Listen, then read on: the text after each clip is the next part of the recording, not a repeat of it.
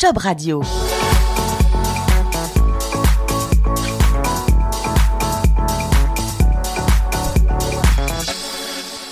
Et bienvenue sur Job Radio, la web radio de l'emploi et de l'évolution professionnelle. Nouveau numéro de The Boîte. Merci de votre fidélité. Et aujourd'hui, nous recevons Nathalie euh, Monin. Bonjour. Bonjour. Vous êtes DRH d'Enigas Power et intervenante RH en école de commerce. En effet. Alors, Eni comme Ente National Hydrocarburi, je m'excuse auprès de nos auditeurs italiens pour euh, mon horrible accent. Alors, on connaît bien son, son, logo sur fond jaune de ce drôle de chien à six pattes qui crache une flamme rouge. Eni est une société italienne d'hydrocarbures créée en 1953, présente dans plus de 70 pays et en chiffre d'affaires, c'est le cinquième groupe pétrolier mondial. Le groupe Eni est présent en France depuis euh, combien de temps, Nathalie? Depuis une petite dizaine d'années, au moment de l'ouverture du marché. Alors, du gaz et de l'électricité. Ouais, et Nice n'est pas qu'un fournisseur non plus de gaz et d'électricité? Non. C'est euh, en effet euh, un, un, groupe pétrolier, un gazier aussi, et euh, sur la partie France, une filiale qui donc a été ouverte au moment de, de l'ouverture du marché et qui aujourd'hui se positionne comme le challenger puisqu'on est quatrième. Sur 31 groupes, c'est ça? Sur 31 en effet. D'accord. Alors combien de clients vous avez en France? Aujourd'hui, c'est 1,4 million. Dans nos métiers, on, a, on parle de compteurs, 1,4 million de compteurs, et puis un plan de, de développement à horizon 2022 qui est relativement ambitieux. Quelles sont justement les, les, ambitions du groupe et les objectifs que vous vous êtes fixés, puisque vous parliez d'un plan à horizon mmh. 2022 Alors, à horizon 2022, aujourd'hui, euh, on voit bien qu'évidemment, le marché français euh, ouvre pas mal de perspectives. On se fixe euh, 2 millions de compteurs. Alors, 2 millions de compteurs, c'est c'est pas seulement 2 millions de compteurs, parce que j'ai envie de vous dire, c'est juste faire de l'acquisition, ça n'a pas beaucoup d'intérêt. C'est aussi euh, comment on repense aussi probablement nos, nos métiers, puisqu'on voit bien aujourd'hui que la décarbonisation est aussi au cœur euh, des problématiques. On voit bien aussi que les enjeux euh, des services sont au cœur des problématiques des différents acteurs et donc on travaille sur tout ça avec aussi la volonté de continuer à travailler sur euh, l'innovation et des produits innovants. Alors, dans un marché qui est, on va le dire, hein, particulièrement agressif depuis la libéralisation, notamment au niveau du euh, démarchage euh, commercial, euh, chacun d'entre nous a reçu régulièrement des, des, coups de téléphone pour savoir si on voulait changer d'opérateur ou pas. -hmm. Qu'est-ce qui finalement vous distingue, vous, Eni, des autres opérateurs existants? Je précise au passage, encore une fois, que vous êtes 31. Alors, probablement qu'Eni, euh, aujourd'hui, en tout cas, c'est le retour d'expérience qu'on a un peu, nous, de, de l'externe. On sait qu'on est pas mal regardé sur... Euh, justement le volet innovation. Par exemple, euh, sur les solutions astuciaux, on était les, premiers à proposer des solutions à prix fixe, euh, ce qui était très très différenciant il y a quelques années. On avait été euh, copié par, par certains de nos concurrents. Et c'est probablement une de nos forces, c'est-à-dire qu'on reste, évidemment, Eni c'est un grand groupe international, mais la filiale française reste à taille très humaine. Finalement, on est, on est 250, et donc une capacité à se redimensionner très vite. on voit bien que on arrive à se réorganiser très vite, à tout de suite prendre des tendances ou à prendre un peu le contre-pied pour essayer d'être toujours bah, celui qui a un pas euh, d'avance par rapport aux autres. Donc probablement que notre taille, qui reste encore une fois à taille humaine, nous permet encore de rester très agile. Chaque année, j'avais envie d'avoir euh, votre avis sur cette question, mais chaque année, euh, le médiateur de l'énergie pointe du doigt les mauvaises pratiques mmh. des fournisseurs, problèmes de facturation, je sais pas, ou services clients compliqués à, à joindre notamment. Depuis 5 ans, le nombre de litiges a explosé, et toujours selon ce même médiateur de l'énergie, c'est Eni qui arriverait en tête du nombre de litiges. Est-ce que c'est pas compliqué? Alors je sais qu'en France on aime parler des choses qui ne vont pas bien, euh, on va aussi parler des choses qui vont bien, mais est-ce que c'est pas compliqué dans ces conditions-là pour Eni de communiquer par exemple sur sa marque employeur? Ben, Je pense que là on est un peu, euh, excusez-moi, mais un peu dans la caricature de euh, finalement moi ce que je vis aussi côté RH, c'est-à-dire que et encore une fois, hein, je ne dis pas que tout ce que l'on fait est bien, loin de là, d'un point de vue RH, mais quand quelque chose euh, ne fonctionne pas ou en tout cas qui ne donne pas satisfaction, là on peut être sûr que tout le monde en parle. Par contre, quand on fait quelque chose qui fonctionne bien, bizarrement, ben, on n'entend pas parler. Euh, c'est pour ça que vous êtes là, vous allez en parler aujourd'hui. Exactement. Donc le médiateur, ben, oui évidemment qu'il y a des litiges. Euh, est-ce que euh, est-ce que euh, on en est fier? Ben non, il n'y a aucune raison d'être fier. Maintenant, ça reste euh, minime puisqu'on est en train globalement de parler tous les ans avec peu près 5000 cas sur l'ensemble des opérateurs et qu'aujourd'hui, comme je vous l'ai dit, 1 million 4 de compteurs. Donc oui, il y a des litiges. Oui, il y a probablement des choses à améliorer dans nos processus. On y travaille. Côté opération client, euh, Catherine Achouche fait un travail énorme pour travailler sur la satisfaction client. Côté euh, sales, euh, Benoît Ignace euh, met une énergie avec toutes ses équipes pour travailler les canaux, etc. Donc, encore une fois, des choses à améliorer, il y en a, mais j'ai envie de vous dire, comme dans toutes les entreprises. Par contre, probablement, ce qui fait notre différence, c'est que je peux vous assurer que les sujets, ils sont pris. Combien de collaborateurs compte le groupe en France? Alors, le groupe en France, aujourd'hui, on est 250, quasiment. D'accord. Alors, justement, est-ce qu'on peut parler des, des valeurs du, du, du groupe? Alors les valeurs en plus, moi c'est un sujet qui me tient à cœur. En fait, le marketing, enfin parler des valeurs pour s'en servir uniquement sur euh, les enjeux marketing, moi ça m'intéresse pas. Je pense que des valeurs, elles n'ont du sens que quand elles sont incarnées dans des processus métiers, dans des processus RH. Les valeurs d'Eni aujourd'hui, c'est l'excellence. Euh, les valeurs d'Eni, c'est l'exemplarité, c'est le travail en équipe et c'est le courage de changer. Je pense qu'aujourd'hui, Eni connaît une belle croissance en France, puisque encore une fois, euh, en moins de euh, 10 ans c'est 1,4 million de compteurs. Néanmoins, évidemment, il y a encore des choses à améliorer. Et encore une fois, des choses qui fonctionnent bien, il y en a pas mal. Autrement, on n'aurait pas le nombre de clients que l'on a. Et euh, tout le travail qui est fait, euh, notamment depuis euh, un an, c'est comment on réintègre l'excellence dans l'ensemble de nos processus métiers, comment on réintègre et on va plus loin dans le travail en équipe et notamment avec l'agilisation de l'organisation, comment on travaille l'exemplarité, l'exemplarité étant évidemment pour chacun des collaborateurs Codir étant probablement le premier à devoir l'être, euh, etc., etc. Donc encore une fois, les valeurs c'est bien, mais les valeurs ça s'incarne.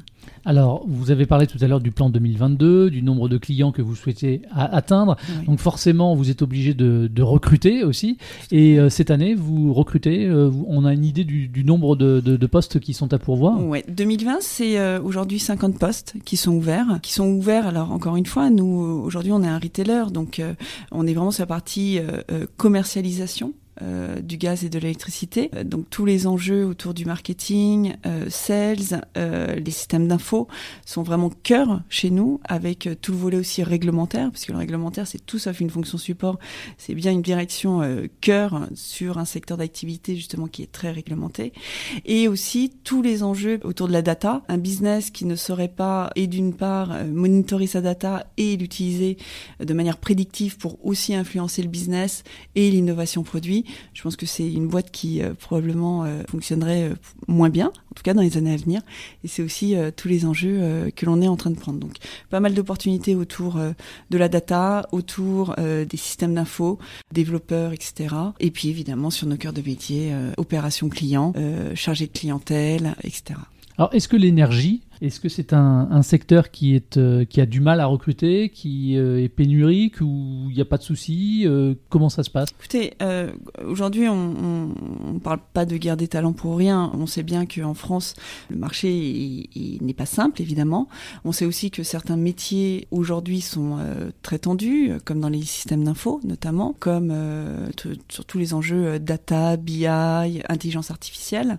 Néanmoins, et là aussi, c'est très factuel, là où on se faisait accompagner historiquement par des cabinets. On a une stratégie à réinternaliser entièrement le recrutement, puisque moi je pense que la valeur du recrutement, elle est en interne au niveau de l'équipe RH, qui a euh, la compréhension de ce projet entreprise, la capacité à parler des valeurs, qui connaît les équipes et qui est donc capable non pas seulement de recruter des hard skills, parce que les hard skills, oui, évidemment qu'on en a besoin, les compétences métiers, mais bien aussi d'identifier les, les bonnes soft skills qui vont faire que tel euh, nouveau collaborateur va bien s'intégrer dans des équipes et va aussi bien correspondre aux valeurs de l'entreprise. Parce qu'encore une fois, quand vous parlez de vos valeurs, bah, il va falloir les incarner, il va falloir les vivre, et donc pour ça, bah, il faut s'entourer des bonnes personnes. Alors, où sont localisés les, postes euh, partout en France Alors, principalement sur euh, la région parisienne et aussi en région via nos agences, notamment l'agence de Blois, l'agence de Reims, l'agence de Lille recrutent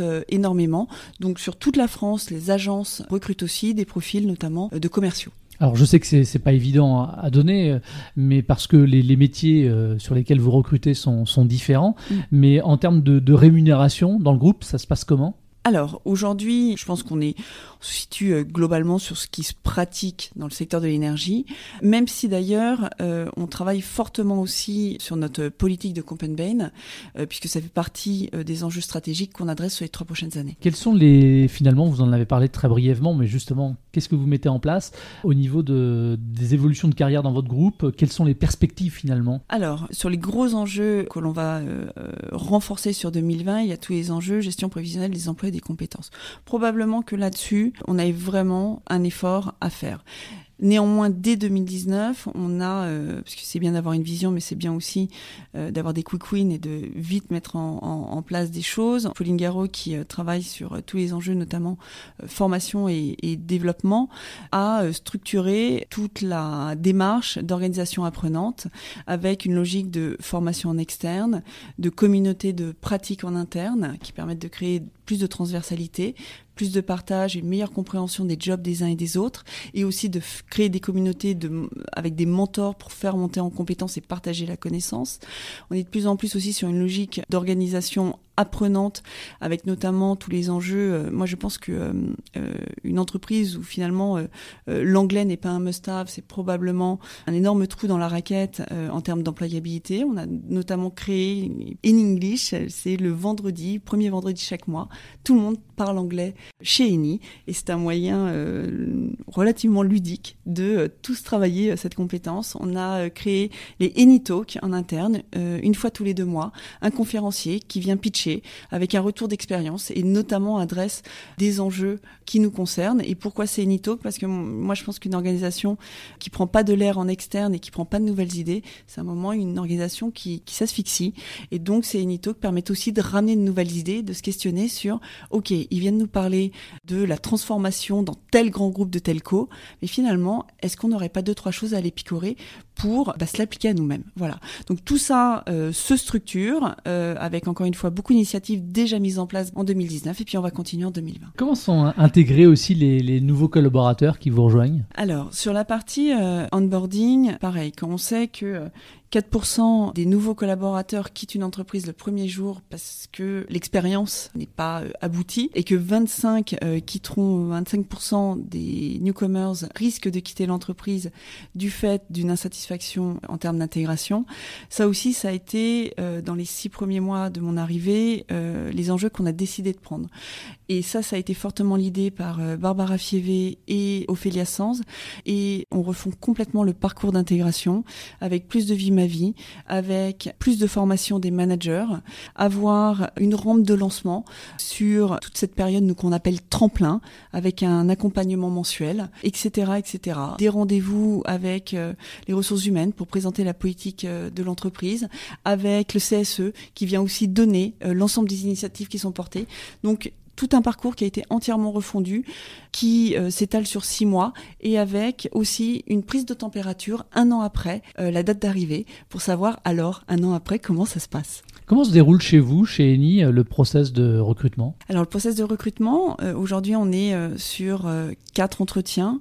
Probablement un des sujets sur lesquels aussi on se questionne beaucoup, notamment comment on intègre mieux les équipes, puisque probablement qu'on avait une, vision un peu historique autour des RH et des managers qui euh, accompagnaient ce processus. Et aujourd'hui, se dire, bah, finalement, un collaborateur qui nous rejoint, il rejoint aussi une équipe et il rejoint pas qu'un manager. Comment on intègre mieux systématiquement, parce qu'on le fait déjà, mais comment on systématise la démarche pour rencontrer les équipes et du coup probablement assurer d'autant mieux une meilleure intégration. Alors, pour postuler, euh, on passe par le site internet tout bonnement?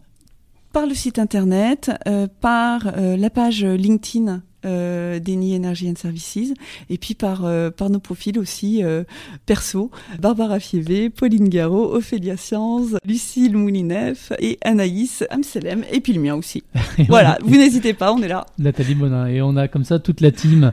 Au niveau du, des DRH, maintenant, quels sont vos, vos critères à vous pour euh, débusquer les, les talents? Je pense que moi, Une des choses que je répète depuis 15 ans, alors vous voyez, je me réinvente pas beaucoup, c'est que recruter, c'est pas seulement trouver des hard skills. Ça veut dire quoi? Ça veut dire que les compétences métiers, c'est bien, mais c'est aussi et surtout trouver la bonne personne au bon moment.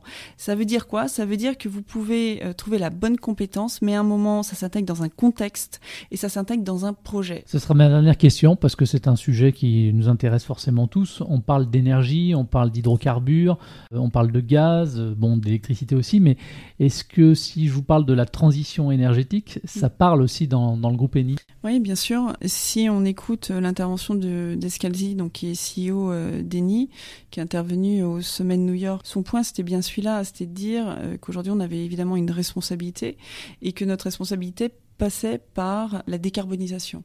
Donc aujourd'hui, tous ces enjeux sont pris avec énormément d'investissements qui sont faits notamment côté groupe autour euh, du euh, photovoltaïque, autour euh, de l'éolien, etc.